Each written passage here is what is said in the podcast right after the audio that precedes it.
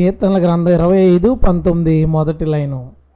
నా శత్రువులను చూడుము వారు అనేకులున్నారు. నా శత్రువులను చూడుము వారు అనేకులున్నారు. భక్తుడు ప్రార్థిస్తూ ఈ మాట అంటున్నాడు దేవునితో. నా శత్రువులను చూడు ప్రవ్వా వాళ్ళు చాలామంది ఉన్నారు అని దేవునికి అతని సమస్యని చెప్పుకుంటా ఉన్నాడు. ఇక్కడ ఒక మాట నాకు కొంచెం ఆలోచనలో పడేసింది. వారు అనేకులు. ఒక మనిషికి శత్రువులు అనేకులు. ఒక వ్యక్తికి శత్రువులు అనేకులు. ఎవరు వాళ్ళు? వాళ్ళు ఎలాంటి వాళ్ళు? అందులో అందరి గురించి అన్ని రకాల వాళ్ళ గురించి చెప్పుకోలేకపోయినా మనిషికి ఉన్న అనేక మంది శత్రువుల గురించి కొన్ని విషయాలు ఈరోజు మనం తెలుసుకోవడానికి ప్రయత్నిద్దాం. శత్రువులు అనేవాళ్ళు రెండు రకాలు. ప్రత్యక్ష శత్రువులు పరోక్ష శత్రువులు అంటే ఎలా చెప్పచ్చంటే ప్రత్యక్ష శత్రువులు అంటే మనకి వా- వాళ్ళకి మధ్యన ఏదో జరిగింది దానివల్ల మన మీద వాళ్ళు కోపడుతున్నారు తిట్టుతున్నారు అరుస్తున్నారు సంథింగ్ ఇది ప్రత్యక్ష శత్రుత్వం. ప్రత్యక్ష శత్రుత్వం. వాళ్ళకి మనకి మధ్యన ఏదో జరిగింది ఆర్గ్యుమెంట్ ఏదో క్లాష్ వచ్చినాయి లేదా ఫైనాన్షియల్ విషయంలోనో లేదా ఆలోచన మాటల విషయంలోనో ఏదో ఆర్గ్యుమెంట్ జరిగింది. దాన్ని బట్టి ఇద్దరికి పడదు. దాన్ని ప్రత్యక్ష శత్రుత్వం అంటారు. ప్రత్యక్ష శత్రువులు వాళ్ళు. రెండో రకం పరోక్ష శత్రువులు. పరోక్ష శత్రువులు అంటే అతనికి మనకి గొడవ లేదు. నాకు ఇంకొకరు ఎవరితోనో ఉంది ప్రాబ్లం. వీళ్ళు అది చూసి నా మీద శత్రుత్వం పెట్టుకున్నారు. దీన్ని పరోక్ష శత్రుత్వం అంటారు. ఒక ఒక చిన్న ఉదాహరణ చెప్తాను చూడండి. సాతాను ఉన్నాడా సాతాను మన అందరికీ శత్రువే కదా. నో డౌట్ సాతాను మన అందరికీ శత్రువే. ఆడు ప్రత్యక్ష శత్రువా పరోక్ష శత్రువా మనకి? పరోక్ష శత్రువే. ఎందుకంటే ఆడికి మనకి ఏ గొడవ లేదు. వాడికి మనుషులకి ఏ గొడవ లేదు. వాడికి దేవుడికి గొడవ. దేవుని మీద ఉన్న కోపముతో పగతో దేవుని మీద ప్రతీకారం తీర్చుకోవడానికి మనుషులతో తప్పు చేయించాడు? ఏదైనా తోటలో. ఆ తర్వాత మనుషుల్ని శపింపజేసింది. ఆ మనుషులందరి జీవితాన్ని పాడు చేస్తుంది మనుషుల్ని ఇంత గలిబిలి చేస్తుంది. దానికి కారణం మనుషులకి సాతానికి ఏ గొడవ లేదు. ఎప్పుడూ మనిషి శాతాన్ని ఏ విధమైన ఆర్గ్యుమెంట్స్కి వెళ్ళలేదు. అవునా కదా? శాతాన్ని చూసాడు ఎప్పుడైనా మనిషి? స్వయంగా ఎన్ని కోట్ల మంది అన్ని జనులు ఉన్నారు వీళ్ళందరూ పోనీ. వీళ్ళు ఎప్పుడైనా సాతాను చూసారా? ఎందుకు సాతాను వాళ్ళని తాగుబోతులుగా వ్యభిచారులుగా హంతకులుగా మార్చాలి? వాళ్ళిద్దరికి ఏ గొడవ లేదు కదా. సాతానికి మనుషులకి అది పరోక్ష శత్రుత్వం. దేవుని మీద వాడుకున్న శత్రుత్వాన్ని దేవుడిని ఏమీ చేయలేక దేవుడు ప్రేమించు మానవ జాతి మీద వాడు కోపాన్ని తెచ్చుకుంటున్నాడు. మానవ జాతిని వాడు నాశనం చేయడం వల్ల ఇబ్బంది పరచడం ద్వారా వాళ్ళని హీనపరచడం వల్ల దుఃఖపరచడం ద్వారా దేవుణ్ణి బాధపరచాలి. అది వాడి ప్లానం. ఇది సాతాన్ యొక్క ఆలోచన. ఎవరైనా ఒకరి మీద అంటే వాళ్ళ మీద ఏమీ లేదు వాళ్ళతో ఏమీ లేదు. కానీ దాన్ని ఇంకొకరిని బట్టి ఇబ్బంది పరుస్తుంటారు చూసా సాతం చూడు? దేవుని మీద కోపంతో దేవుణ్ణి ప్రేమించే వాళ్ళని హింసించరు. నీ మీద కోపంతో నీకు ఇష్టమైన వాళ్ళని బాధ పెడతారు. అదేంటంటే సాతాను తన పగ తీర్చుకునే విధానం అది. సాతాన్ చేత నడిపి క్లియర్గా నడిపించబడుతున్నాడు వీడు అనడానికి రుజువు ఏంటంటే సాతాన్ తాట్ అది. వీడికి ఇతని మీద శత్రుత్వం ఉంటుంది కానీ అతను ఏమండవు ఇంకొకరు ఎవరినో బాధ పెడతారు దాని ద్వారా తిన్న బాధ పెడదామని. అప్పుడు ఇద్దరిని బాధ పెట్టినట్టు అవుతుంది. ఇది సాతాన్ యొక్క థాట్ ఇది పరోక్ష శత్రుత్వం. ముందు ఇక్కడి నుంచే మనం వెళ్దాం. ఈ పరోక్ష శత్రువు అయిన సాతాను మనిషిని స్ట్రైట్గాను బాధ పెడతాడు ఇండైరెక్ట్గానే బాధ పెడతాడు. అంటే డైరెక్ట్గా నేరుగా ఇబ్బంది పడ ఇబ్బంది పెట్టే సందర్భాలు ఉంటాయి. వాడు కూడా పరోక్షంగా ఇబ్బంది పెట్టే సందర్భాలు ఉంటాయి. కన్ఫ్యూజన్ లేదు. సాతాను మనకి పరోక్ష శత్రువు కానీ ఆ పరోక్ష శత్రువు మనల్ని ప్రత్యక్షంగానూ ఇబ్బంది పెడతాడు పరోక్షంగానే ఇబ్బంది పెడతాడు. ఎందుకు అంటే క్రీస్తుని బాధ పెట్టడానికి. మన పరోక్ష శత్రువు మనల్ని ప్రత్యక్షంగానూ ఇబ్బంది పరుస్తాడు పరోక్షంగానే ఇబ్బంది పరుస్తాడు. ఎందుకంటే తన శత్రువు అయిన క్రీస్తుని బాధపరచడానికి వాడు ప్రత్యక్షంగా ఎలా ఇబ్బంది పెడతాడు మనుషుల్ని? ప్రత్యక్షంగా స్ట్రైట్గా నేరుగా డైరెక్ట్గా మనుషుల్ని ఎలా బాధప బాధ పెడతాడంటే వాడు మానవుని దేహంలోనికి ప్రవేశించి మనిషి యొక్క ఆలోచన అంతటినీ కన్ఫ్యూజ్ చేసేస్తాడు. మనిషిని వాడి స్వాధీనంలోకి తెచ్చుకుంటాడు.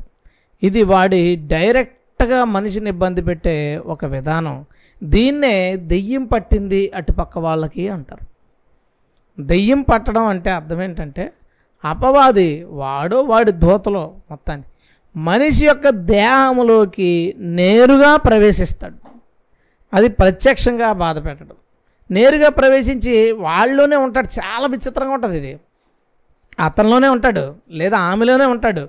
సడన్గా ఏదో ఒక మూమెంట్లో గంట ఒక పూట లేదా సడన్గా రాత్రుల్లో అతనిలో అంటే పూర్తిగా ఆవహించేసి లోపల ఎక్కడో మూల దాక్కున్న వీడు వీడి బాడీ అంతా ఆవహించేసి రకరకాలుగా మాటలు మాట్లాడించడం. పిచ్చి చూపులు చూసేలా చూడడం.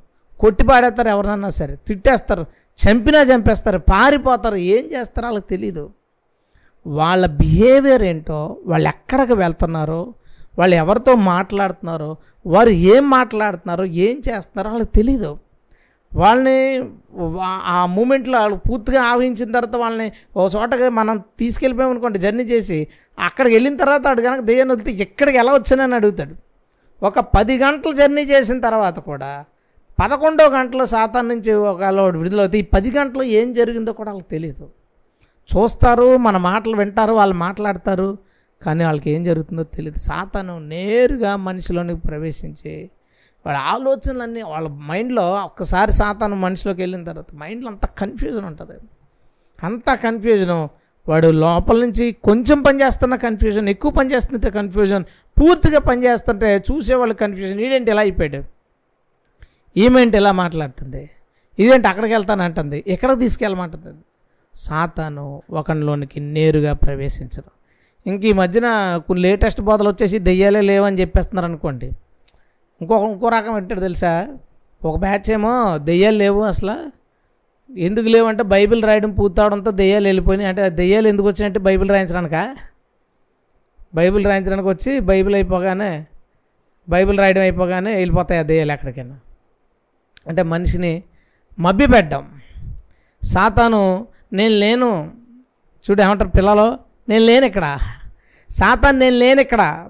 నేను దెయ్య రూపంలో లేను అని మభ్య పెట్టడానికి కొంతమందిని వాడుకుని వాడు దెయ్యాలు లేవు అనే వార్తను బయటకు పంపించాడు. కానీ చూస్తూనే ఉన్నారు ఎక్కడ ఇప్పుడు కొత్తగా ఇంకో రకం ఏమొచ్చిందో తెలుసా? పల్లెటూరులో ఉన్నాయంట దెయ్యాలు కానీ టౌన్లో లేవంట. ఎందుకు? మరి పల్లెటూరు వెళ్తే అక్కడ దెయ్యాలు కనబడుతున్నాయి ప్రార్థన చేయడం దెయ్యాలు పోవడం లేదా దెయ్యాలు పట్టిన వాళ్ళతో ఇబ్బందులు పడాలి తాయెత్తులు కట్టించి పూజలు చేయించు ఇదంతా చేస్తుంటే దెయ్యాలు ఉన్నాయని క్లియర్గా కనబడుతుంది అందుకని వీళ్ళు ఏం చేసుకొచ్చారంటే సిటీల్లో ఉండడం మానేసినాయి అంట ఈసారి ఓన్లీ విలేజెస్లోనే దెయ్యాలు ఉన్నాయంట అరే నువ్వు మానసిక హాస్పిటల్కి వెళ్తే అక్కడ ప్రతిరోజు ఒక ఐదు ఆరుగురు దెయ్యాలు పట్టిన వాళ్ళు వస్తారు. కొంతమంది మనసు చెదిరిపోయిన వాళ్ళు ఉంటే అందులో ఖచ్చితంగా ఐదు ఆరుగురు నిజంగా దెయ్యాలు పట్టిన వాళ్ళు వస్తారు. దెయ్యాలు లేకపోవడం పట్టణాల్లో లేకపోవడం కాదు. అది అన్ని చోట్ల ఉన్నాడు. అన్ని చోట్ల మనుషుల్లో డై- నేరుగా ప్రవేశించి బాధ పెట్టే సందర్భాలు ప్రతి దేశంలోనూ ఉన్నాయి. పట్టణాలు అంటే విదేశాలు అంత డెవలప్ అయిన దేశాల్లో కూడా స్టిల్ భూత వైద్యులు ఉంటారు అక్కడ. దెయ్యాలు పట్టడం వలన ఆ దెయ్యాలను వదిలించుకోవడానికి వాళ్ళు ఆ ఇంగ్లీష్ భూత వైద్యుల దగ్గరికి వెళ్ళి వాళ్ళు దెయ్యాలు వదిలించుకుంటారు. లేదా పాస్టల్ దగ్గరికి వెళ్ళి ప్రార్థన చేయించుకుంటారు ఏ ప్రపంచంలో ఏ మూలకి వెళ్ళిపోయినా నీకు డాక్టర్లు నీకు సిద్ధాంతాలు మీ నీకు పట్టుకు నువ్వు సిద్ధాంతాలు గీసుకోవచ్చు బోర్డర్లో కానీ సాతాన్ భూమి అంతా ఉంటాడు. భూమి మీద ఎక్కడ చూసినా ఉంటాడు కాబట్టి వాడి ప్రభావాలు వాడి ప్రమేయం మానవుని మీద చూపించి మానవుల్లోనికి ప్రవేశించి నేరుగా ఇబ్బంది పడుతుంటారు విచిత్రంగా మాట్లాడడం. ఇబ్బంది పరచడం కొట్టడం పక్క వాళ్ళని చంపేయడానికి ప్రయత్నించడం. ఇలాంటివన్నీ జరుగుతుంటాయి. ఇది సాతాను నేరుగా మనిషిలోనికి ప్రవేశించి పనిచేయడం ప్రార్థన చేయడం వలన మాత్రమే దేవుడు వాటి నుంచి మనుషులను సులువుగా విడుదల చేయగలుగుతాడు. దేవునికి స్తోత్రం. హలెలుయ చాలా ఈజీగా అందులో డౌట్ లేదు. ఒకసారి రాజమండ్రి రావతల మీటింగ్ జరుగుతుంది. Open meeting. ప్రభు మాట్లాడుతున్నాడు. ఫ్రంట్ రోలో ఎవరిలోనూ ఈవిల్ స్పిరిట్ ఉంది. కూర్చుని వాక్యం ఉంటుంది సైలెంట్గా. నాకు తెలుస్తుంది బాగా ఈ ఫ్రంట్ రోలో ఉన్నారు కానీ నేను క్యా వాకింగ్ చెప్తున్నాను దానివల్ల నేను క్యాచ్ చేయలేకపోతున్నాను. పర్సన్ ఎవరో మెసేజ్ వెళ్తా ఉంది. అబ్జర్వ్ చేయలేకపోతున్నాను నాకు తెలుస్తుంది మనసుకి. అయిపోయింది మెసేజ్ ప్రేయర్ స్టార్ట్ చేస్తున్నాను ప్రేయర్ చేస్తాను నాకు తెలుస్తుంది ఎక్కడుందో. ఆవిడ సైలెంట్గా ఉంచుంది అంతే ప్రార్థన చేస్తున్నట్టు. గట్టిగా ప్రార్థన చేస్తుంటే వర్షిప్ నడిపిస్తుంటే అప్పుడు ఆమెలో నుంచి దురాత్మ కేకలు వేయడం. నేను వెళ్ళి ప్రార్థన చేస్తే విడుదలైపోయిన తర్వాత ఆమె అంటుంది ప్రార్థనకు వచ్చాను నేను? ప్రేయర్కి రావడం కూడా తెలియదు ఆవిడకి ఎంతకే. ఆవిడ పక్క ఆవిడ కొంచెం తేడా తేడాగా ఉంటుంది. ప్రభు నమ్ముకున్నామే కొంచెం తేడా తేడాగా ఉందని ఆ ఇంట్లో వాళ్ళు మొత్తానికి ఎవరో రా ప్రార్థనకి వెళ్దాం తీసుకుని వచ్చేసారు. కూర్చుంది వాక్యం ఉంది వాక్యం ఎంతకీ వాక్యం అనేది ఎవరు ఇప్పుడు? ఫ్రంటర్లో కూర్చుని అంత సీరియస్గా దెయ్యం. అంతగా నేను ప్రీచ్ చేసిన దెయ్యానికి అనమాట మనకి మన మనుషులకు తెలియదు అది. వీళ్ళు ఏదో ఇదేమో ఓన్లీ మానసిక ఆందోళన మానసిక సమస్య. మానసిక సమస్య అనుకో పిచ్చి పిచ్చి కేకలేస్తున్న ఆవిడకి ఇలా ప్రార్థన చేయగానే పోయి మామూలు మనిషి అయిపోద్దా? పోనీ అయిపోయింది. అయితే స్వస్థత వరం ఉన్నట్టే కదా. అయితే దెయ్యం పోయినట్టు లేదంటే రోగం పోయినట్టు. రెండిట్లో దేవుని శక్తికి దేనికో దానికి ఒప్పుకోవాలి. వీళ్ళు దానికి ఆన్సర్లు చేయరు. సాతాను నేరుగా చేసే పని అది. రెండోది అంటే తర్వాత కళల్లోకి. సాతాన్ నేరుగా మనుషుల్ని ఇబ్బంది పెట్టే రెండో సందర్భం ఏంటంటే మనిషి యొక్క అన్కాన్షియస్ని వాడుకుంటాడు. మనిషి యొక్క అన్కాన్షియస్ని అంటే మనం బ్రతుకు మనం మెలకుగా ఉన్నంతసేపు కాన్షియస్ పనిచేస్తాం మన మైండ్లో. అంటే స్పృహ స్పృహ పనిచేస్తుంది మనం నిద్రపోయినప్పుడు కాన్షియస్ సైలెంట్గా ఉంటుంది. అది రెస్ట్లో ఉంటుంది. అప్పుడు అన్కాన్షియస్ వర్కింగ్లోకి వస్తుంది. అన్కాన్షియస్ అంటే మనకి స్పృహ లేదు కానీ మన బాడీ పనిచేస్తుంది. ఉదాహరణకి మనం ఒక యాంగిల్లో పడుకుంటాం ఉదయానికి ఇంకో యాంగిల్లో ఉంటాం. తిరిగిన విషయం నీకు గుర్తుండదు. మెలకువలు అయితే నువ్వు ఇలా కూర్చున్నావు వేరే విధంగా కూర్చుంటే నీకు తెలుసు. కానీ ఇలా పడుకున్నావు ఇంకొకలా పడుకున్నావు తెలియదు నీకు. దుప్పటి కప్పుకుంటావు నీకు తెలియదు అంటే కాన్షియస్కి అన్కాన్షియస్కి తేడా. అన్కాన్షియస్లో మనిషి స్పృహలో ఉండడు కానీ మనిషి బాడీ మీద పనిచేస్తుంది. అన్కాన్షియస్ పని చేయకపోతే మనిషి ఊపిరి తీసుకోడు. కాన్షియస్ ఊపిరి తీసుకోవాలని ఒక సిగ్నల్స్ ఉంటాయి. నిద్రపోయినప్పుడు కూడా మనం ఊపిరి తీసుకుంటాం. నిద్రపోయినప్పుడు ఏదైనా మనల్ని కొడతా ఉంటే దాన్ని కొడతాం. మనకు నిద్రలోనే అంటే అన్కాన్షియస్ అనేది ఒకటి పనిచేస్తాయి. ఈ దేవుడు కాన్షియస్లో ఎలాగ మనిషి మనిషితో మాట్లాడతాడో అన్కాన్షియస్లో కూడా దేవుడు మనుషులతో మాట్లాడతాడు. దాన్నే మనం దర్శనాలు అంటారు. నిద్రపోయినప్పుడు ఆ మనిషి కళ్ళలోనికి దేవుడు ప్రవేశించి మనిషి యొక్క అన్కాన్షియస్లోనికి దేవుడు ప్రవేశించి మనిషితో మాట్లాడతాడు. దీన్ని కళలు అనొచ్చు దర్శనాలు అనొచ్చు. కొంతమంది ఏం చెప్తారంటే మోకరించి ప్రార్థన చేస్తున్నప్పుడు మనిషికి కంటికి అంటే ప్రార్థనలో కళ్ళు మూసుకుని ఉన్నప్పుడు మనిషికి ఏదైతే కనిపిస్తుందో దాన్ని దర్శనం అని ఏదైతే వస్తుందో దాన్ని కళ అని అంటారంటారు. కానీ కాదు. కళ అంటే అర్థం ఏంటంటే పడుకున్నప్పుడు వచ్చేదే పడుకున్నప్పుడు ఎప్పుడు వచ్చినా దాన్ని కళ అనే అంటారు. ఆ కళలో దేవుడు మాట్లాడితే దాన్ని దర్శనం అంటారు. నెబుకద్నేజరు అతడు నిద్రించుచుండగా తన కళలో కళ్ళకు అంటుండగా దేవుడు దర్శనం ఇచ్చినట్టు మాట్లాడతాడు. కళ దర్శనం ఒకే భావంతో కొనసాగిపోతాయి ఆల్టర్నేటివ్ వర్డ్స్. అంతేగాని మోకరిస్తే కనబడింది దర్శనం నిద్రలో వచ్చింది దర్శనం కాదు కళ మాత్రమే అనడం కరెక్ట్ కాదు. మనిషి పడుకున్నప్పుడు కూడా ఏమంటాడు? యోసేపుకు స్వప్నమందు దేవదూత ప్రత్యక్షమై ఏ నువ్వు ఆమెను ఏలుకో అని మాట్లాడతాడు. లేదు ఇదిగో రాజు చంపడానికి ప్రయత్నిస్తున్నాడు మీరు ఐగుప్తు వెళ్ళిపోండి అని చెప్తాడు. అంటే యోసేపు నిద్రపోతే నిద్రలో దేవుడు మాట్లాడతాడు. తర్వాత యోసేపు రాత్రి పడుకునే నేను కళ్ళకన్నా నా దర్శనంలో ఇలా జరిగింది అని చెప్తాడు.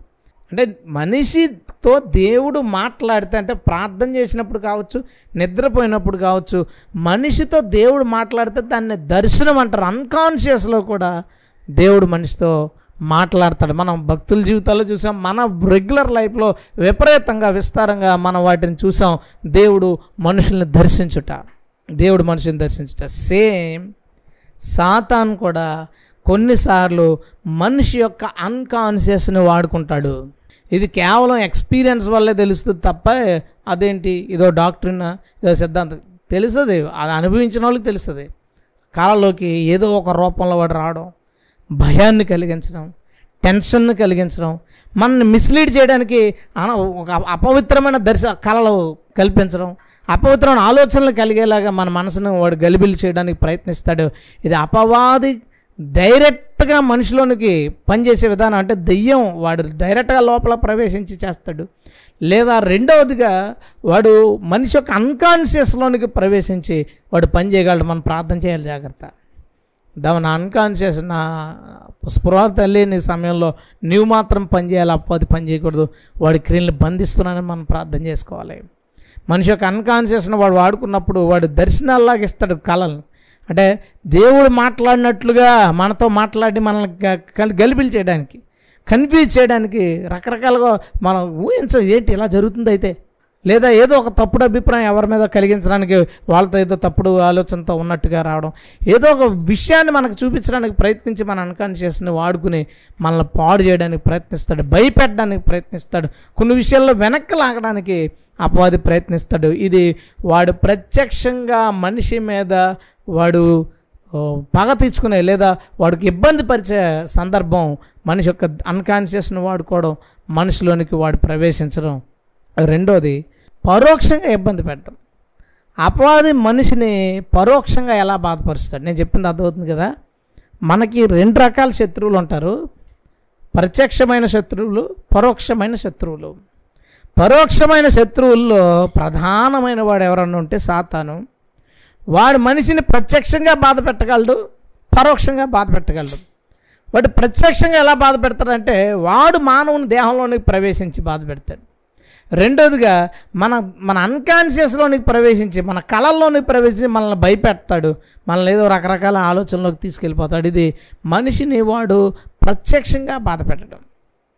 వాడు పరోక్షంగా మనిషిని ఎలా ఇబ్బంది పెడతాడంటే ఆడు ఎవడో సీరియస్గా బైబిల్ చదివేస్తుంటాడు. ఏదో కొత్త విషయం తెలుసుకోవాలి. ఏదో ఒక నాలెడ్జ్ జనాలకు ఇవ్వాలి. ఏదో ఒక పెద్ద వింత విషయం కనిపెట్టాలని చదువుతుంటే అలా చదువుతున్నవాడు అంటే సాతానికి చాలా ఇష్టం. ఏదైనా కొత్తది కనిపెడదాం బైబిల్లోంచి. ఏదైనా ఒక వింత విషయం తీసుకుందాం బైబిల్లోంచి. మనం చెప్పామంటే జనాలు ఆశ్చర్యపోయే మ్యాటర్ తెద్దామని ఎవడైతే బైబిల్ చదువుతున్నాడో వాడంటే సాతానికి చాలా ఇష్టం. ఎందుకంటే వాడిని బాగా వాడుకోగలడు.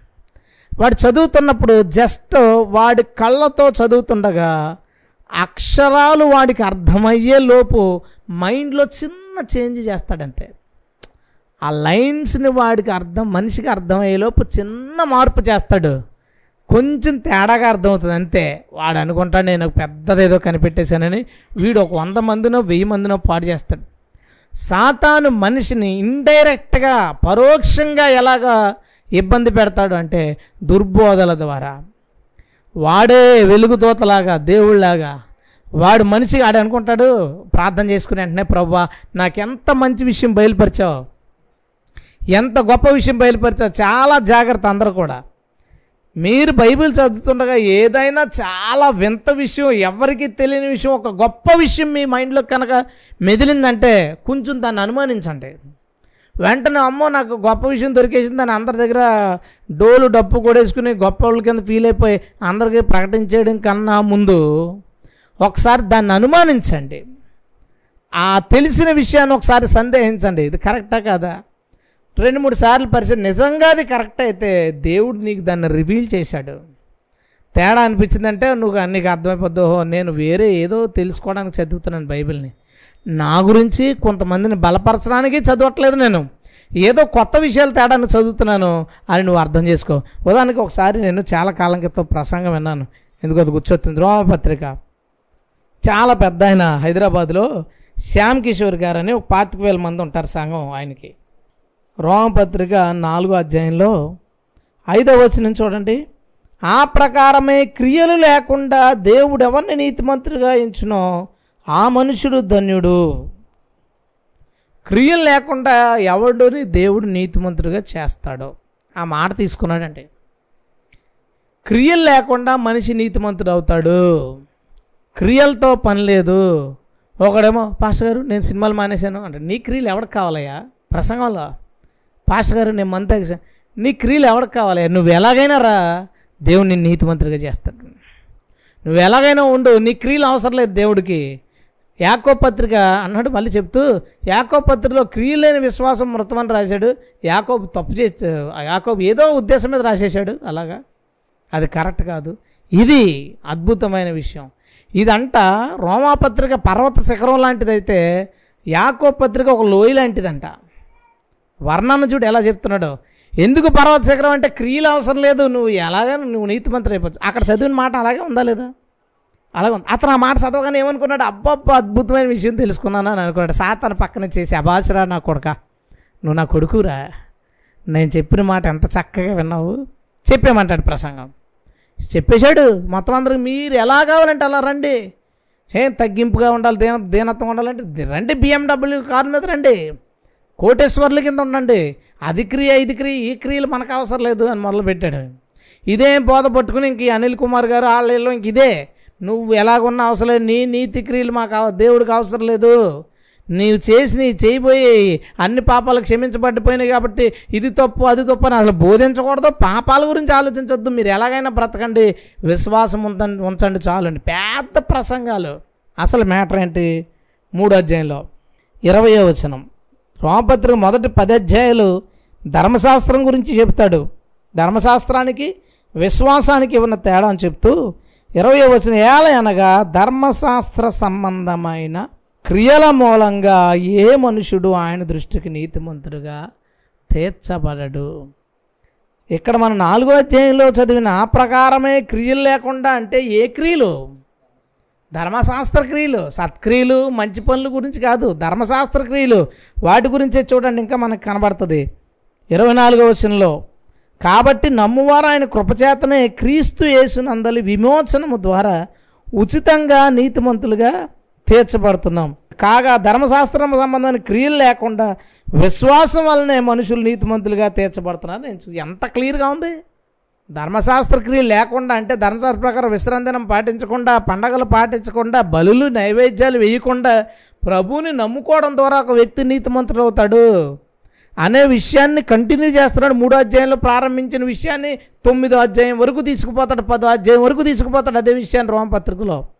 దానిలో మధ్యలో వచ్చిన ఈ మాట ఏంటి ఆ క్రియలు అనే విషయం ఆలోచించకుండా తాగుడు గురించి వ్యభిచారం గురించి సినిమాల గురించి ఆటల గురించి సరదాల గురించి అన్నిటి గురించి చెప్పి మీరు ఎలాగైనా ఉండండి. విశ్వాసులకి ఎంత ఆనందంగా ఉంటుందండి. చివర బయటకు వచ్చే వాళ్ళకి మైక్ పెడుతుంటే వాళ్ళు చూడండి ఎంత సంతోషంగా ఉందండి ఈరోజు నాకు. లేడీస్ జెంట్స్ అనమాట ఎంత ఆనందంగా ఉంది ఈరోజు ప్రసంగం. నా మనసు ఎంత తేలికైపోయిందంట. అంటే పాప చాలా బాధపడుతున్నాడు మందు మానేయడానికి. ఎలా మానాలరా బాబు? ఆ సినిమాలు మానేయడానికి చాలా ఇబ్బంది పడుతున్నాడు. చూడే చూసేసి పర్లేదు అంటే మనసు తేలికైపోయిందంట ఇడికి పాతికి వేల మందిని ఎంత సులువుగా నాశనం చేశాడు సాతాను. వాళ్ళతో వాళ్ళతో అయిపోయిందా? వీళ్ళు పెట్టిన బహిరంగ సభలు పెద్ద పెద్ద మీటింగ్లు అన్నింటిలో ఇదే ప్రసంగాలు. ఈ ప్రసంగాల వల్ల కొన్ని లక్షల మంది క్రైస్తవుల్ని అపవాది పాడు చేశాడు. ఎలాగా? డైరెక్ట్గా ప్రసంగం చేసి మైక్ తీసుకుని లేదు లేదు ఎవరినో పట్టుకుని వాళ్ళ హృదయాల్లో జస్ట్ కన్ఫ్యూజన్ క్రియేట్ చేశాడు వాక్యంలో. కొంచెం వక్రీకరణ అంటే బైబిల్ అలా చదవద్దు ఎప్పుడు. ఏదైనా వెరైటీ విషయాన్ని కనుగొందాం అని గనక చదివేవు గనక దీనికంట ప్రమాదకరమైన పుస్తకం ఒకటి ఉండదు. ఏదన్నా వింత విషయాలు చెప్దాం జనాలకి సర్ప్రైజ్ అయ్యాయని చదవకు. దీనికన్నా ప్రమాదకరమైన పుస్తకం ఒకటి ఉండదు. ప్రభు నీ గ్రంథంలో ఉన్న ఆశ్చర్యకరమైన సంగతులు నాకు తెలియపరచు. నేను తెలుసుకోవాలనుకున్నాను చదువు నీ జీవితానికి నీ ద్వారా ఇతరుల జీవితంలో ఏం చేయాలనుకుంటున్నాడు సృష్టి గురించి అద్భుతమైన నిజంగానే ఆశ్చర్యకరమైన వింత విషయాలు బైబిల్లో ఉన్నాయి. కానీ వాటిని కనుగొనడానికి బైబిల్ చదివితే అపవాదికి నువ్వు నచ్చుతావు. వీడు ఏదో కొత్తది కనుక్కోవడానికి చదువుకుంటున్నాడు బైబిల్ని. కాబట్టి వీడిని బాగా పాడు చేయొచ్చు. ఇప్పుడు ఈ తొళ్ళగొట్టే బ్యాచ్లు అందరూ ఏంటంటే కొత్తగా ఏదో తేవాలి బైబిల్లోంచి. బైబిల్ని ఏదో విధంగా కొత్తగా చూపించడానికి ప్రయత్నిస్తారు. అందుకే పరమ చెత్త ప్రసంగాలన్నీ వస్తాయి వాళ్ళ నోట్లోంచి. రీజన్ ఒకటే వాళ్ళు చదువుతున్నప్పుడు పక్కన సాతాను ఉండి జాగ్రత్తగా చిన్నపిల్లకి పాలు పడతారు కదా అలాగా. ఆడి పక్కన కూర్చుని సాతాను జాగ్రత్తగా ఇది ఈసారి ఇది చెప్పు ఈసారి ఇది చెప్పు ఈ వాక్యానికి అర్థం ఇది అని వాడు చెప్తూ ఉంటే వీళ్ళు ప్రసంగాలు చేస్తారు. పరో పరోక్షంగా అపవాది మనుషుల్ని పాడు చేసే విధానాల్లో ఇది మొదటిది. ప్రత్యక్షంగా పాడు చేసే విధానాలు రెండు చెప్పాను. దెయ్యంలాగా లోపలికి వచ్చి లేదా అన్కాన్షియస్ని వాడుకుని. పరోక్షంగా మనిషిని బాధ పెట్టే రెండు సందర్భాలు చెప్తాను. అందులో మొదటిది దుర్బోధల రూపంలో మనిషిని వాడు పాడు చేస్తారు. చాలా జాగ్రత్త. ఏమైనా కొత్త కొత్త వింత విషయాలు విన్నప్పుడు అసలు అదేంటో పరిశీలించండి. ఎందుకంటే ఇన్ని సంవత్సరాలు మన ప్రభువు నమ్ముకున్న తర్వాత మనం ఆశ్చర్యపోయే గొప్ప సంగతులు చాలా రేర్గానే మన దగ్గర రావచ్చు తప్ప మనం మన వెంటనే ఏది విన్నా సరే అమ్మ ఇదేదో కొత్తగా ఉందిరా ఏదో వింతగా ఉంది అబ్బబ్బా ఇదేదో బాగుందని పరుగులు పెట్టేయద్దు. చాలా సంవత్సరాల నుంచి మనం వాక్యం వింటున్నాం కాబట్టి మ్యాక్సిమం మనకు తెలిసిన విషయాలు ఉండొచ్చు. ఏదో కొన్ని ఉంటాయి అంటే మనకి ఆశ్చర్యం కలిగించే విషయాలు. అంతే తప్ప ఈ వింత వింత విషయాలు కొత్త కొత్త మర్మాల జోలికి పరుగులు పెట్టకండి. అలా పెట్టుకున్న అలాంటి వాళ్ళు గొప్ప గొప్ప పేర్లు. మామూలు పేర్లు తెచ్చుకోవట్లేదు వాళ్ళు. వాళ్ళు తెచ్చుకుంటే తెచ్చుకునేవాడి మన జాగ్రత్తలో మాత్రం మనం ఉందాం వాడు పరోక్షంగా మనిషిని పాడు చేసే రెండో విధానం ఏంటంటే మనిషి మీదకి మనుషులను ఉసుగొలపడం. తెలీదు మనం ఎందుకు వాళ్ళు మన మీద గొడవకు వస్తున్నారో తెలీదు. ఎందుకు మన మీద రివర్స్ అవుతున్నారో తెలియదు చిన్నదానికి ఎందుకు గొడవ పడుతున్నారు? వాడిని వాడుకుంటున్నాడు సాతాను. వాడిని వాడుకుని నిన్ను బాధపరుస్తున్నాడు తెలుసుకో. సాతను వాడిని రేపి నీ మీదకు పంపిస్తున్నాడు. పరోక్షంగా నిన్ను ఇబ్బంది పరచడానికి. వాడు డైరెక్ట్గా రాకుండా నిన్ను ఇబ్బంది పరుస్తున్నాడు. ధైర్యంగా ఉండు. నువ్వు ధైర్యంగా ఉండు. వాడు చేస్తున్నాడు నిన్ను నిన్ను రకరకాలుగా ఏనపరచడానికి నిన్ను పాడు చేయడానికి నీ ఆలోచనలు పాడు చేయడానికి లేదా నువ్వు కోప్పడేలా చేయడానికి రకరకాలుగా నిన్ను నలిపేయడానికి అపవాది అవడం రేపుతాడు. ఏదో ఏదో ఒక అమ్మాయినో ఏదో ఒక అబ్బాయినో మన వెనకాల పడేలా చేస్తాడు. అపవాది పరోక్షంగా ఇతర మనుషుల్ని వాడుకుని మనల్ని ట్రాప్ చేయడానికి లేదా మనల్ని బలహీనపరచడానికి మనల్ని భయపెట్టడానికి మనల్ని కృంగ చేయడానికి కొంతమందిని వాడుకుంటాడు. అపవాది పరోక్షంగా మనుషుల్ని పాడు చేసుకోవడం పాడేయడం వాడు రెండో విధానం అది జాగ్రత్త. ఎందుకంటే అపవాది ఈజీగా ఎవరినైనా వాడుకోగలడు. దేవుడు వాడుకోగలడు ఎవరినైనా అపవాది కూడా వాడుకోగలడు. అది మర్చిపోవద్దు. చాలామంది ఒక ఒక ప్రసంగం చేస్తారు ఏంటంటే అపవాదికి బలమే లేదు. ప్రభు వాడు తలకాయ చెతక తొక్కేశాడు. తోక ఒకటే ఊగుతుందని. బైబిల్ అస్సలు అలా చెప్పదు. బైబిల్ అపవాదిని చాలా రెస్పెక్ట్ ఇచ్చి వాడి బలం అంతటిని చెబుతాడు. అపవాది గర్జించు సింహంలాగా ఎవరిని మింగుదామా అని తిరుగుతున్నాడు. వీళ్ళని చెప్తున్నారు ప్రసంగంలో? తలకాయ తొక్కేశాడు ప్రభు తోక ఊగుతుంది. తోక ఊగుతుంది ఎవడో భయపడక్కర్లేదు. బైబిల్ ఏం చెప్తుంది? అపవాది గర్జన సింహంలా తిరుగుతున్నాడు ఎవరిని మింగుతామని జాగ్రత్తగా ఉండండి. బైబిల్ చెప్పిన మాట నమ్ముతాం ప్రసంగాల కంటే. గర్జించు సింహంలాగా తిరుగుతున్నాడు కాబట్టి వాడికి వాడికి పవర్ ఉంది భూమి మీద. ఆ పవర్తో ఆ టైంకి ఎవరినైనా వాడుకుంటాడు. ఎవరినైనా వాడుకుని మన మీద ఉసుగొలుపుతాడు మనల్ని ఇబ్బంది పరచడమో తిట్టడమో లేదా మనతో వేరే తప్పుగా మాట్లాడేలా చేయడం ఏదో ఒకటి చేసి అపవాది మన మీద బాణాలు వేస్తాడు జాగ్రత్త. ఇది అపవాది. మన పరోక్ష శత్రువు ప్రత్యక్షంగాను పరోక్షంగాను మనుషుల్ని ఎలాగ ఇబ్బంది పెడతాడో చెప్తున్నాను మీరు జాగ్రత్తగా మనమందరూ జాగ్రత్తగా వాడి క్రియల్ని గమనించి వాడి ఆలోచనలు గమనిస్తూ ఓహో వీడు ఇలా చేస్తాడు వీడు చేస్తున్న బోధలు వీడు ఇలా స్వయంగా వచ్చి నన్ను ఇబ్బంది పెడుతున్నాడు. చూడండి రాత్రులు కొంతమందికి ఒకరు పడుకోలేరు. భయం ఎందుకు అంటే సాతాను అన్కాన్షియస్లోకి వచ్చాడు. పిచ్చి పిచ్చి మాటలు రకరకాల కళ్ళు భయాలు కలిగిస్తాడు. పరోక్షంగా మనిషిని బాధ పెడతాడు. సో ఈ రెండు రకాలుగా ప్రత్యక్ష శత్రువు మన మీద పనిచేస్తాడు. మన పరోక్ష శత్రువు మన మీద పనిచేస్తాడు. ఈ రెండు రకాలుగా మన పరోక్ష శత్రువు మన మీద పనిచేస్తాడు. ఇప్పుడు ప్రత్యక్ష శత్రువు దగ్గరికి వద్దాం. ప్రత్యక్షంగా మన మీద పనిచేసే శత్రువులు ఎవరు? డైరెక్ట్గా స్వయంగా మన మీద పనిచేసే శత్రువులు ఎవరు అంటే ఫస్ట్ శత్రువు మన మీద పనిచేసేది మన శరీరం. మనకున్న ఫస్ట్ శత్రువు ఎవరో తెలుసా? మన శరీరం. ఎప్పుడు? అసలు ఒకడు శత్రువు ఎప్పుడవుతాడు? శత్రువు ఒకడు అవ్వాలంటే ఇంతకుముందు మనకు అతను పరిచయస్తుడు అవ్వాలి. పరిచయం లేకుండా ఎవడో శత్రువు అయిపోవడం ముందు పరిచయం ఏదో ఉంది. క్లాష్ ఏదో వచ్చింది అప్పుడు శత్రువు అయ్యాడు. ఫస్ట్ ఏంటంటే మన ఆత్మ మన శరీరం మంచి ఫ్రెండ్స్. చాలా క్లోజ్ ఫ్రెండ్స్. హ్యాపీగా ఉన్నాం. ఆడుకోవాలంటే ఆడుకున్నాం. ఎక్కడికి వెళ్ళాలంటే అక్కడికి వెళ్ళాం. ఏం కావాలంటే అది తినాం ఎప్పుడైతే మనం పరిశుద్ధాత్మను పొందుకున్నాం అందరికీ శరీరం శత్రువు కాదు. అన్ని తమ శరీరాలు తమకు శత్రువులు కాదు. ఇద్దరు ఫ్రెండ్స్ ఆత్మ శరీరం రెండు కలిసే చేస్తా ఏం చేసినా.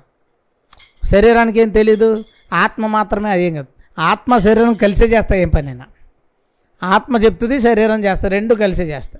సరే ఇప్పుడు ఎప్పుడైతే పరిశుద్ధాత్మను పొందుకున్నాడో ఒక వ్యక్తి పరిశుద్ధాత్మ పొందుకున్న తర్వాత లోపల దేవుని ఆత్మ ఏం చేస్తాడంటే మన ఆత్మను మార్చే ప్రయత్నం చేస్తాడు. లోపలికి వచ్చిన దేవుని ఆత్మ మన ఆత్మని అనగా మన మనస్సుని మార్చే ప్రయత్నం చేస్తాడు. మన మన మనసు మారిపోతూ ఉందంటే అర్థం ఏంటంటే శరీరానికి వ్యతిరేకంగా మారుతుందని. అప్పటిదాకా శరీరం ఆత్మ ఒకే ఆలోచనలో ఉన్నాయి. మన శరీరం మన ఆత్మ లేదా మన శరీరం మన మనసు ఒకే ఆలోచన కలిగి ఉండి హ్యాపీగా మనం తాగాలంటే తాగడం తిరగాలంటే తిరగడం బయటకు వెళ్ళాలంటే రా వెళ్ళడం చూడాలంటే చూడడం అలా సాగిపోయింది. ఇప్పుడు మనసు ఏమైందంటే రివర్స్ తిరిగిపోతుంది. శరీరానికి రివర్స్ అయిపోతుందంటే పరిశుద్ధాత్ముడు మన మనస్సును తన లక్షణాల వైపు తిప్పుతుండగా ఇప్పుడు శరీరం మనకి శత్రువుగా మారుతుంది.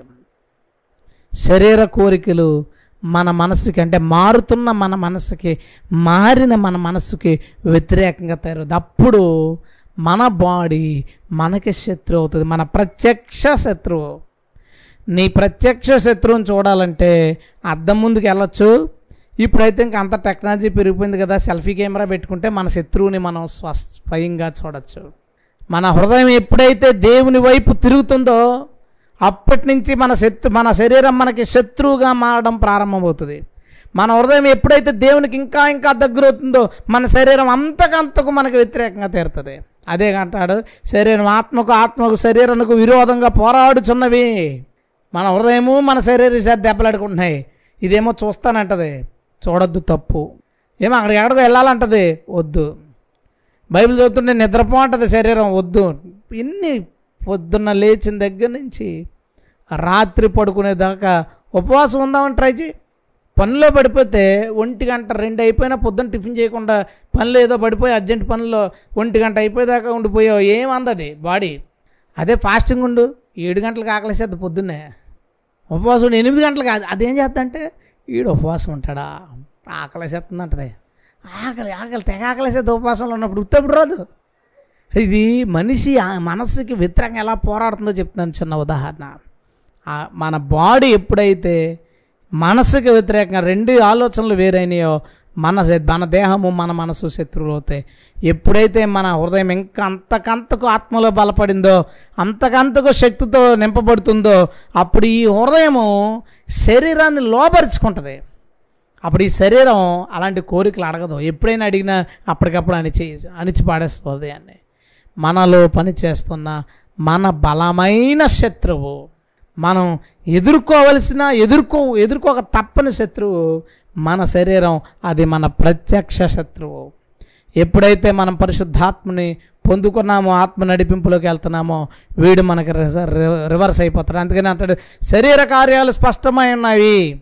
అవి జారత్వము అభిచారము ఇంకా వరుసగా విగ్రహారాధన మత్సరము అసూయలు మత్తతలు వరుస అల్లరితో కూడిన ఆటపాటలు ఎంత పెద్ద లిస్ట్ ఇస్తాడు? ఇవన్నీ ఏంటంటే శరీరం కోరుకునేవి. ఇప్పుడు లాక్డౌన్ వచ్చింది. ఫ్రెండ్స్ అరే క్రికెట్ ఆడుకుందాం టెన్నిస్ ఆడుకుందాం షటిల్ ఆడుకుందాం పలానా ఆ- అల్లరితో కూడిన ఆటపాటలు. బాడీ ఏమంటుందంటే ఆడేసుకో ఆడేసుకో. ఇంకా ఏం చెప్తా తెలుసా? నువ్వు ఇంట్లో కూర్చొని తినడం వల్ల లావ్ అయిపోతున్నావు క్రికెట్ ఆడుకున్నావు అంటే కొంచెం లావు తగ్గుతావు. కాబట్టి ఆడే. బాడీ మనసుని ఎలాగ తిప్పడానికి ప్రయత్నిస్తుందో చూడు. నా నేను ఖచ్చితంగా అనుకో నా నేను నమ్ముతాను ఏంటంటే ఈ ఆటలు వదిలేసిన వాళ్ళు సగం మంది అయినా కనీసం ఈ లాక్డౌన్ టైంలో ఈ ఖాళీ సమయంలో అందరూ పడిపోయింటారు బాడీ మనిషిని మళ్ళా లోపరుచుకుంది ఎందుకంటే ఆరాధన లేవు. ఇంకా సామూహిక సామాజిక ప్రార్థన లేవు. మనసు బలహీనపడుతుంది శరీరం బలపడిపోతుంది. మనసు బలహీనపడుతుంది శరీరం బలపడిపోతుంది. జాగ్రత్త. నీ శరీరం ఎప్పుడు నీ మనసుకి క్రిందనే ఉండాలి. నీ శరీరం నీ మనసులో లోపరుచుకోకూడదు. శరీరం చాలా అడుగుతుంది. అంత పెద్ద లిస్టు పదహారు ఎన్నో ఉంటాయి. శరీర కార్యాల లిస్టు ఒకసారి చూద్దాం ఊరికనే. గల్తీ పత్రిక. గల్తీ పత్రిక ఐదో అధ్యాయం. పదహారు వచ్చిన చూడండి. నేను చెప్పినదేమో ఆత్మానుసారంగా నడుచుకోండి. అప్పుడు మీ శరీరేచ్ఛను నెరవేర్చరు. శరీరం ఆత్మకు ఆత్మ శరీరానికి విరోధంగా అపేక్షించు అపేక్షించున్నాయి ఇవి ఒకదానికి ఒకటి వ్యతిరేకంగా ఉన్నాయి కనుక మీరేమి చేయ నిశ్చయించుతురో వాటిని చేయకుందరు. మీరు ఆత్మచేత నడిపించబడిన ఎడల ధర్మశాస్త్రంలోనైన వారు కాదు శరీర కార్యాలు స్పష్టమైనవి అవి ఏమనగా జారత్వం అపవిత్రత కాముకత్వం విగ్రహారాధన అపచారం ద్వేషములు కలహములు మత్సరములు క్రోధములు కక్షలు భేదములు విమతములు అసూయలు మత్తతులు అల్లరితో కూడిన ఆటపాటలు. ఇవన్నీ ఏంటంటే శరీరానికి పుట్టే ఆశలు. శరీరాన్ని పుట్టే ఆలోచనలు కోపం వచ్చేయాలనిపిస్తుంది. ఎమోషన్కి గురి చేస్తుంది. నీ శరీరమే నిన్ను ఎమోషన్కి గురి చేసేది. కోపానికి ఆవేశానికి నిన్ను గురి చేయడానికి ప్రయత్నిస్తుంది. ద్వేషానికి గురి చేయడానికి ప్రయత్నిస్తుంది. పరిశుద్ధాత్ముడు నీ మనసును ఆ ఆత్మ కంట్రోల్లోకి తీసుకొచ్చాడంటే శరీరం ఏం ఒంటిగా ఉండి ఏం చేయలేదు. శరీరము ఒంటిగా ఉండి ఏం చేయలేదు హృదయం ఒంటిగా ఉండి ఏం చేయలేదు. ఈ రెండు కలిసినప్పుడే పాపము క్రియారూపంలో జరుగుద్ది. నా మాటను గుర్తుపెట్టుకోండి. శరీరం ఏమీ చేయలేదు మనస్సు ఏమీ చేయలేదు. ఈ రెండు ఏకీవించి పని చేసినప్పుడు పాపము క్రియారూపంగా జరుగుతుంది. శరీరం కోరిక అడగచ్చు మనసు ఒప్పుకోలేదనుకో పాపం క్రియారూపంగా జరగదు. మనసుకి ఆలోచన ఉంది కానీ శరీరం సహకరించలేదు పాపము క్రియారూపంగా జరగదు. ఈ రెండు కాంబినేషన్ ఎప్పుడైతే జరిగినాయో కనెక్ట్ అయినాయో అప్పుడు పాపం జరుగుతుంది. పరిశుద్ధాత్మకి మనస్సును మనం ఆపాదించుకుని రెండింటినీ కలుపుకుంటే దేవుని ఆత్మతో మన ఆత్మను కలిపినట్లయితే మన మనస్సు శరీరంతో ఏకీభవించదు. అప్పుడు పాపము క్రియారూపంలో జరగదు. ఇప్పుడు ఇక్కడ చెప్పిన లిస్ట్ అంతట్లో శరీరం అడగచ్చు. విగ్రహారాధన. ఏంటి విగ్రహ సంబంధమైన పనులు చేయమని అడుగుద్దంట శరీరం. విగ్రహ సమాధానం ఆచారాలు చేయమని అడుగుతుందంట. మైళ్ళు పాటించమంటదట వాస్తులు పాటించమంటదట. నీ మనసు ఏకీభవించకపోతే క్రియారూపానికి రాదు అది. నీ మనసు ఏకీభవించినప్పుడే అది క్రియారూపంలో జరుగుతుంది. నీ మనసు శరీరంతో ఏకీభవించకుండా ఉండడానికి నువ్వు ప్రయత్నించు. పరిశుద్ధాత్మని గట్టిగా పట్టుకొని ప్రార్థించు. ఎట్టి పరిస్థితుల్లోనూ మన శరీరము మన మనసు దగ్గర ఓడిపోయి తీరుతుంది దేవునికి స్తోత్రం. హలెలూయ మన ఎమోషన్స్ని రేస్ చేస్తూ ఉంటుంది అది ఎమోషన్స్ని రేస్ చేస్తూ ఉంటుంది. కొంతమంది అంటారు చూ కారం తింటే కోపం వస్తుంది చాలామంది నమ్మరు కానీ వన్ అది వన్ ఆఫ్ ద రీజన్ అది మాత్రమే రీజన్ కాదు అది వన్ ఆఫ్ ద రీజన్ మీరు రాయలసీమ వైపు వెళ్ళిపోతే ఇలా కదుపు కొడతాడు. వాళ్ళది ఒకసారి వాళ్ళు వాళ్ళు చేసే టిఫిన్ తిను నువ్వు ఖచ్చితంగా పది సెంటర్ ప్రశ్నలు నవలాలి. నేను తిరిగాను రాయలసీమలో చాలాసార్లు. ఎప్పుడు జేబులో సెంటర్ ప్రెస్లో ఏం కొనుక్కున్నా సెంటర్ ప్రెస్ తినకపోతే నాలుగు కట్ అయిపోయి పడిపోద్ది అనిపిస్తుంది. అలా తింటారు మనుషులు అలాగే ఉంటారు. చాలా భయంకరంగా ఉంటారు. అంటే బాడీలోకి కొన్ని పంపించడం వల్ల అవి మన ఎమోషన్స్ని కంట్రోల్ చేస్తున్నాయి. పెంచడం తగ్గించడం కోపం పెంచడం కోపం తగ్గించడం ఊరికి ఆనందించేలా చేయడం లేదా ఎక్కడికో వెళ్ళాలని కోరుకోవడం. మన బాడీ మనం తినే ఆహార పదార్థాల వల్ల కూడా కొంతవరకు అది ప్రభావం చూపిస్తుంది. కానీ ఎక్కువ కాదు. ఒక ఫైవ్ పర్సెంట్ అన్న మనం తినే ఆహార పదార్థాలను బట్టి మన ఎమోషన్స్ని రేస్ చేస్తుంది అది. సో అన్ని విషయాల్లో జాగ్రత్త కలిగి మన దేహాన్ని మనం కంట్రోల్ చేసుకోవాలి. మన దేహాన్ని మనం కంట్రోల్ చేసుకోవాలి. మనం దాన్ని అణిచి ఉపవాసములతోనూ మరి వేటితోనన్న దాన్ని అణిచి మన శరీరాన్ని మన స్వాధీనంలోనికి తెచ్చుకోవాలి. దేవునికి స్తోత్రం. హలెలుయ రెండోది మనిషి మనిషిని స్వయంగా నేరుగా పాడు చేసే శత్రువు. రెండవ భయంకరమైన శత్రువు నులివెచ్చనితనం భక్తిలో ఎప్పుడైతే తగ్గుతున్నాడో ఆ నులివెచ్చనితనం అనేది మనిషికి భయంకరమైన శత్రువు. అసలు సందేహం లేదు. కొంచెం భక్తి తగ్గిందా? ఆ నులివెచ్చనితనం అనేది ప్రవేశించిందా?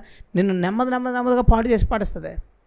యాక్చువల్గా ఎలా ఉంటుందంటే మన జనరల్గా బాగా మరిగే నీటిలో కొంచెం చన్నీళ్ళు వేసామనుకోండి ఏమవుతాయి ఈ చన్నీళ్ళు కూడా? వేడి నీళ్ళుగా అయిపోతాయి. చన్నీళ్ళు చన్నీలుగా ఉంటాయి పోసిన వేడి నీళ్ళుగా అయిపోతాయి. కానీ అది ప్రాక్టికల్ విషయం. కానీ ఆత్మ సంబంధమైన దగ్గరికి వచ్చేసరికి మరిగే మరిగే వాళ్ళు ఆ చల్లని చల్లారిపోయిన తత్వం అనేది ఎప్పుడైతే వేస్తామో వేసిన వెంటనే నీళ్ళన్నీ గోరువెచ్చగా మారిపోతాయి. నులివెచ్చనితనం మనిషి జీవితంలోకి ఆ మనస్తత్వం ఎప్పుడైతే వస్తుందో మనిషి చల్లారిపోయి గోరువెచ్చగా అయిపోతాడు. ఏదో వేడి ఉందా లేదా అన్నట్టు. అంటే అన్యుడేమో చల్లని నీళ్ళు క్రైస్తవుడేమో మరిగే నీళ్ళు ఆ చల్ నులివెచ్చనితనం అనే శత్రువుతో బాధపడే క్రైస్తవుడు గోరువెచ్చని నీటిగా మారిపోతాడు. ఇప్పుడు మనలో ఎక్కువ మంది నాకు తెలిసి నీటిలాగా లేము అన్యజనులు కలిసిపోలేదు. మరిగే నీటిలాగా లేము క్రైస్తవుడిగా. గోరువెచ్చని నీళ్ళుగా ఉన్నాం. డైలీ ప్రేయర్ లేదు డైలీ బైబిల్ చదవట్లేదు ప్రభు యొక్క దర్శనాలు మనం చూడట్లేదు ప్రభు మాటలను తీసుకోలేకపోతున్నాం సహవాసంలో ఉండలేకపోతున్నాం మంచి ఆరాధన లేదు మంచి స్థుతి లేదు మనవాడు చూసారా? ఏమైంది? అంటే ఆ కొంచెం నిలువెచ్చంతనం నీలోకి వచ్చి నీలో ఉన్న ఆత్మ సంబంధమైన మంట అంతటిని మరిగే మంట అంతటిని మెత్తగా చల్లగా చేసి పడేసింది. నేను అనుకుంటాను బహుశా ఈ లాక్డౌన్లో చాలామంది పాస్టర్లు నిలువెచ్చగా అయిపోయారేమో అనిపిస్తుంది. ఎందుకంటే ఎవ్రీ సండే చర్చు ప్రసంగం శుక్రవారం నాడు ప్రసంగం గృహదర్శనాలకు వెళ్ళేటప్పుడు ప్రార్థనలు ఆ ప్రార్థనలు చేసేటప్పుడు చీకటి శక్తులు వీళ్ళని ఇబ్బంది పెడుతుంటే వాటి మీద పోరాటం వీటన్నిటి వల్ల వీక్ అంతా ప్రేయరో మీటింగ్లో ప్రసంగాల కొరకు సిద్ధపడటం ఉండడం వలన దేవునితో బాగానే ఉండేవాళ్ళు. ఇప్పుడు ఏంటంటే ఇంకా గృహదర్శనాలు లేవు గృహకూడికలు లేవు బయట మీటింగ్స్ లేవు ఏమీ లేవు. ఆదివారం చర్చ లేదు ఉంటే లైవ్లో ఏదో చెప్తున్నారు లేదంటే వాక్యం వాట్సాప్లో చెప్తున్నారు. దానికి ఒక పూట ప్రిపరేషన్ ఒక రోజు ప్రిపరేషన్ సరిపోతుంది. మిగిలిన టైం అంతా కొంతమంది దీన్ని వినియోగం చేసుకునే వాళ్ళు ఉండొచ్చు. బహుశా నేను అనిపిస్తుంది నేను దాని దీని గురించి ధ్యానం చేస్తుంటే నా మనసుకు అనిపించింది. చాలామంది సేవకులు నులివెచ్చగా అయిపోయారేమో. మండే మండే వీరిలో ఈ ఈ కరోనా వైరస్ అది శరీరంలోకి రావడానికంటే ముందు నులివెచ్చనితనాన్ని ఏమన్నా పంపించిందేమో? తగ్గిపోయారేమో ఆత్మలో బలహీనపడిపోయారేమో సేవకురాళ్ళు సేవకులు బహుశా చాలామంది విశ్వాసులు ఈ నులివెచ్చనితనం అనే ఈ బలహీనతలో పడిపోయినారు ఇది మనల్ని నేరుగా నిత్య నరకానికి తీసుకుపోయే శత్రువు. ప్రభు ఏమన్నాడు? నులివెచ్చగా ఉన్న దాని గురించి స్పెషల్గా ఎత్తే నీవు నులివెచ్చగా ఉంటే నా నోట నుండి నిన్ను ఉమ్మివేయని ఉద్దేశించుచున్నాను. నోట్లోంచి ఎలా బయటకు వస్తాం ఎలాగో చెప్పనా? మనం ఆయన హృదయంలో ఉన్నాం. మనల్ని బయటకు గెంటేస్తాడంట. బయటకు ఊసేస్తాడంట. ఎందుకు? కారణం ఏంటి? ఏమి లేదు. చల్లారిపోయాం. మండే వాళ్ళ మళ్ళా చల్లారిపోయాం. ఒక పెద్ద తప్పిది. మన మని ఒక క్రైస్తవుడు తన భక్తిలో తగ్గిపోవడం అనేది ఒక క్రైస్తవుడు తన ప్రార్థనలో దేవుని ఆత్మ యొక్క శక్తిలో వాక్యపు ధ్యానంలో లేదా ఆరాధనలో ఒక వ్యక్తి ఎప్పుడైతే తగ్గిపోతున్నాడో అది దేవుని దృష్టిలో ఒక పెద్ద పాపం ఒక ఘోర పాపం. మనిషి నరకానికి పంపేయడానికి ఏమాత్రం ఆలోచించని పాపం అది. అలాంటి స్థితికి మనం వెళ్ళిపోయాం. దాన్ని రెట్టిఫై చేయడానికి ప్రయత్నించడానికి కూడా అవకాశాలు లేవు. ఏదో పెడదాం గ్రో ఏదన్నా ఇంట్లో పెడదాం పది మందితో కలిసి అన్న ఆలోచించాల్సి వస్తుంది. ఎందుకంటే ఆ బయట పరిస్థితులు బాగోలేదు కేసెస్ చాలా తీవ్రంగా పెరుగుతున్నాయి. ఈ టైంలో ఇలాంటి కూడిక అంత మంచిది కాదేమో. అదే ఆలోచించి ఆగిపోవాల్సి వస్తుంది. ఎలాగ దీన్ని మళ్ళీ రెట్టిఫై చేయాలో తెలియదు కానీ ఒక మాట మాత్రం దేవుడు చెప్తున్నాడు. ఒక వ్యక్తి భక్తిలో తగ్గిపోవడం చాలా పెద్ద పాపం. అది అంత పెద్ద పాపంగా భావించి నిన్ను నువ్వు కట్టుకోవడానికి ప్రయత్నించి తీరాలి. మనం చిన్నపిల్లలం కాదు. చిన్న పిల్లలప్పుడు మనల్ని ఎవడో ఒకటి చేయి పట్టుకుని నడిపించాలి. ఎదిగిపోయిన తర్వాత మనకు మనమే లేచి నడవగలం. మనం చిన్న చిన్న క్రిస్టియానిటీలో చిన్న జీవితాలు ఉన్నప్పుడు పాస్టర్లుగా నడిపించాం మేమంతా. మీరు నడవగలిగిన పరిగెత్తగలిగిన వయసులో ఉన్నారు కాబట్టి ఇప్పుడు చెయ్యి పట్టుకోకపోయినా మీకు మీరు మీ భక్తిని నిలబెట్టుకోవాల్సిన అవసరం ఏర్పడింది పరిస్థితి ఏర్పడింది జాగ్రత్త. ఆధ్యాత్మిక స్థితిని కట్టుకోండి. నులివెచ్చని తనం అనేది మన జీవితంలోకి రాకుండా ఈ రోజు నేను చాలా గట్టి నిర్ణయాలు. ఇంత పెద్ద శత్రువులో శత్రువుకి నేను చిక్కుకుపోయాను పడిపోయాను. ఆఖరిది నేను చెప్పాలనుకున్న విషయం మన మీద నేరుగా పనిచేసే శత్రువు. మనం చేసిన పని నచ్చకపోవడం వలనో మనం బాగా డెవలప్ అవ్వడం వలనో లేదా మనమే ఏదో తప్పు చేయడం వలన మనకు కొంతమంది శత్రువులు ఏర్పడతారు. కొంతమంది అయితే వాళ్ళు మన శత్రువులకి ఎందుకు అనుకుంటున్నారు? మనకి ఎప్పటికీ అర్థం అవదు వాళ్ళు ఎందుకురా నన్ను అలా చూసుకుంటున్నారు? ఎంత ఆలోచన దొరకదు. కారణాలు తెలియవు మనకు. వాళ్ళు ఏదో పెట్టుకుంటాడు మనసులో. ఏదో మనం వేసిన జోకో లేదా ఎవడో వచ్చి నీ గురించి ఇలా అన్నాడరా అంటే దాన్ని నమ్మేసో లేదా మనం బాగున్నామనో మనం అందంగా ఉన్నామనో బలంగా ఉన్నామనో డబ్బులు సంపాదించుకున్నామనో ఖాళీ లేకుండా పని చేసుకుంటున్నామనో లేదా సంఘాలు పెరుగుతున్నాయనో బ్రాంచీలు పెరుగుతున్నాయనో బయట పేరు వస్తుందనో ఎందుకు మన మీద శత్రుత్వం పెట్టుకున్నాడో కూడా మనకు తెలియదు అలాంటి శత్రువులు తయారవుతారు. లేదా మనం ఏదో మిస్టేక్ చేయడం వల్ల మనకు శత్రువు తయారవుతారు. లేదా మనం మామూలుగా మాట్లాడినా దాన్ని వేరే విధంగా భావించుకుని మనకు శత్రువులు తయారవుతారు. ఎలాగైనా ప్రత్యక్షమైన శత్రువులు కూడా మనకు ఉంటారు అయితే మనం ఏం చేయాలి? సాతాను ఒక శత్రువుగా ఉన్నాడు. మన శరీరం శత్రువుగా ఉంది.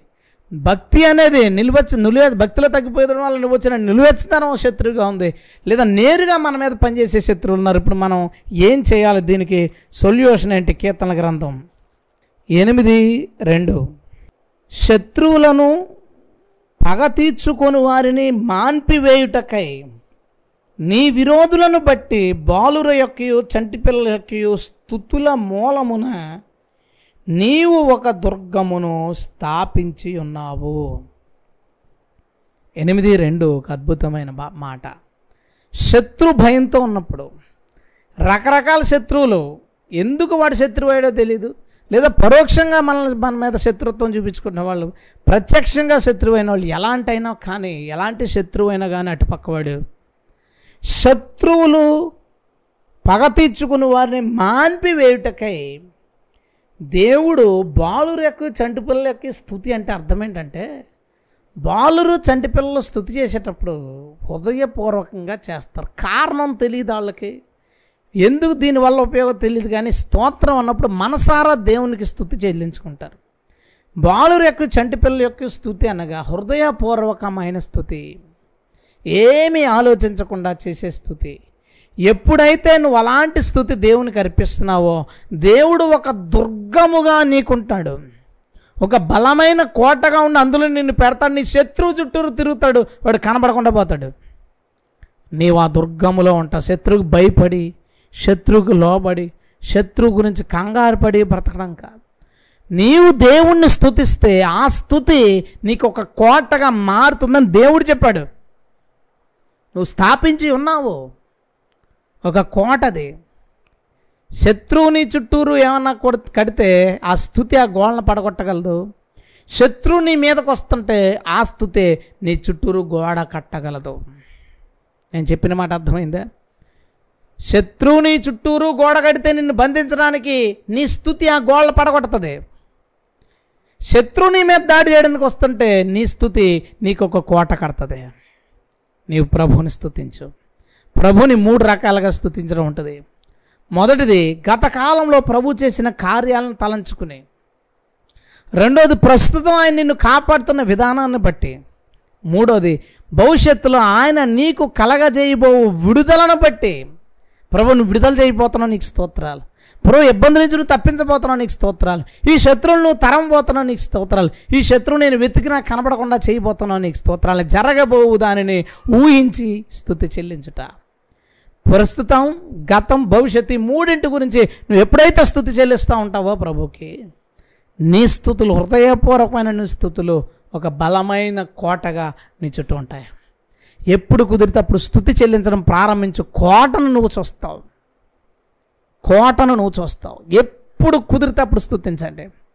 ఎప్పుడు అవకాశం ఉంటే దేవానికి స్తోత్రాలు. గత కాలం అంతా కాసినందుకు ప్రభు ఈ శత్రు భయం నుంచి నన్ను తప్పిస్తూ ఉన్నందుకు నీకు స్తోత్రాలు. ప్రభు ఈ శత్రు నుంచి నన్ను విడుదల చేయబోతున్నందుకు నీకు స్తోత్రాలు.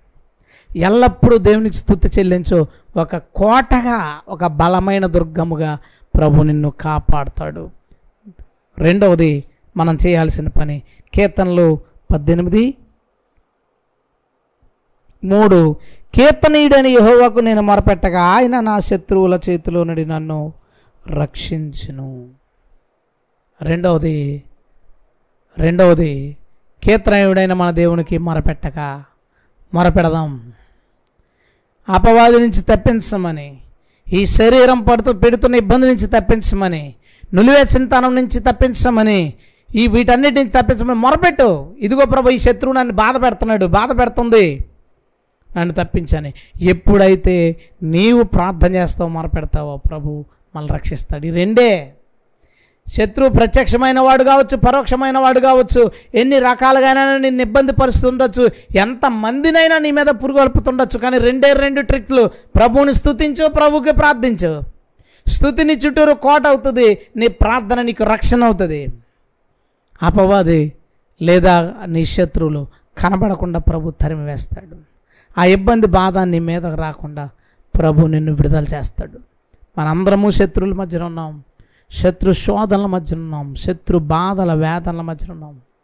వీటన్నిటి నుంచి ఏసయ్య మనల్ని సంపూర్ణంగా విడుదల చేయను కాక అన్నిటి నుంచి మనల్ని తప్పించును గాక. అపవాది శోధనల నుంచి అపవాది యొక్క వలల నుంచి రకరకాలుగా బయటకు వస్తున్న దుర్బోధల నుంచి ప్రభు మనల్ని తప్పించును గాక.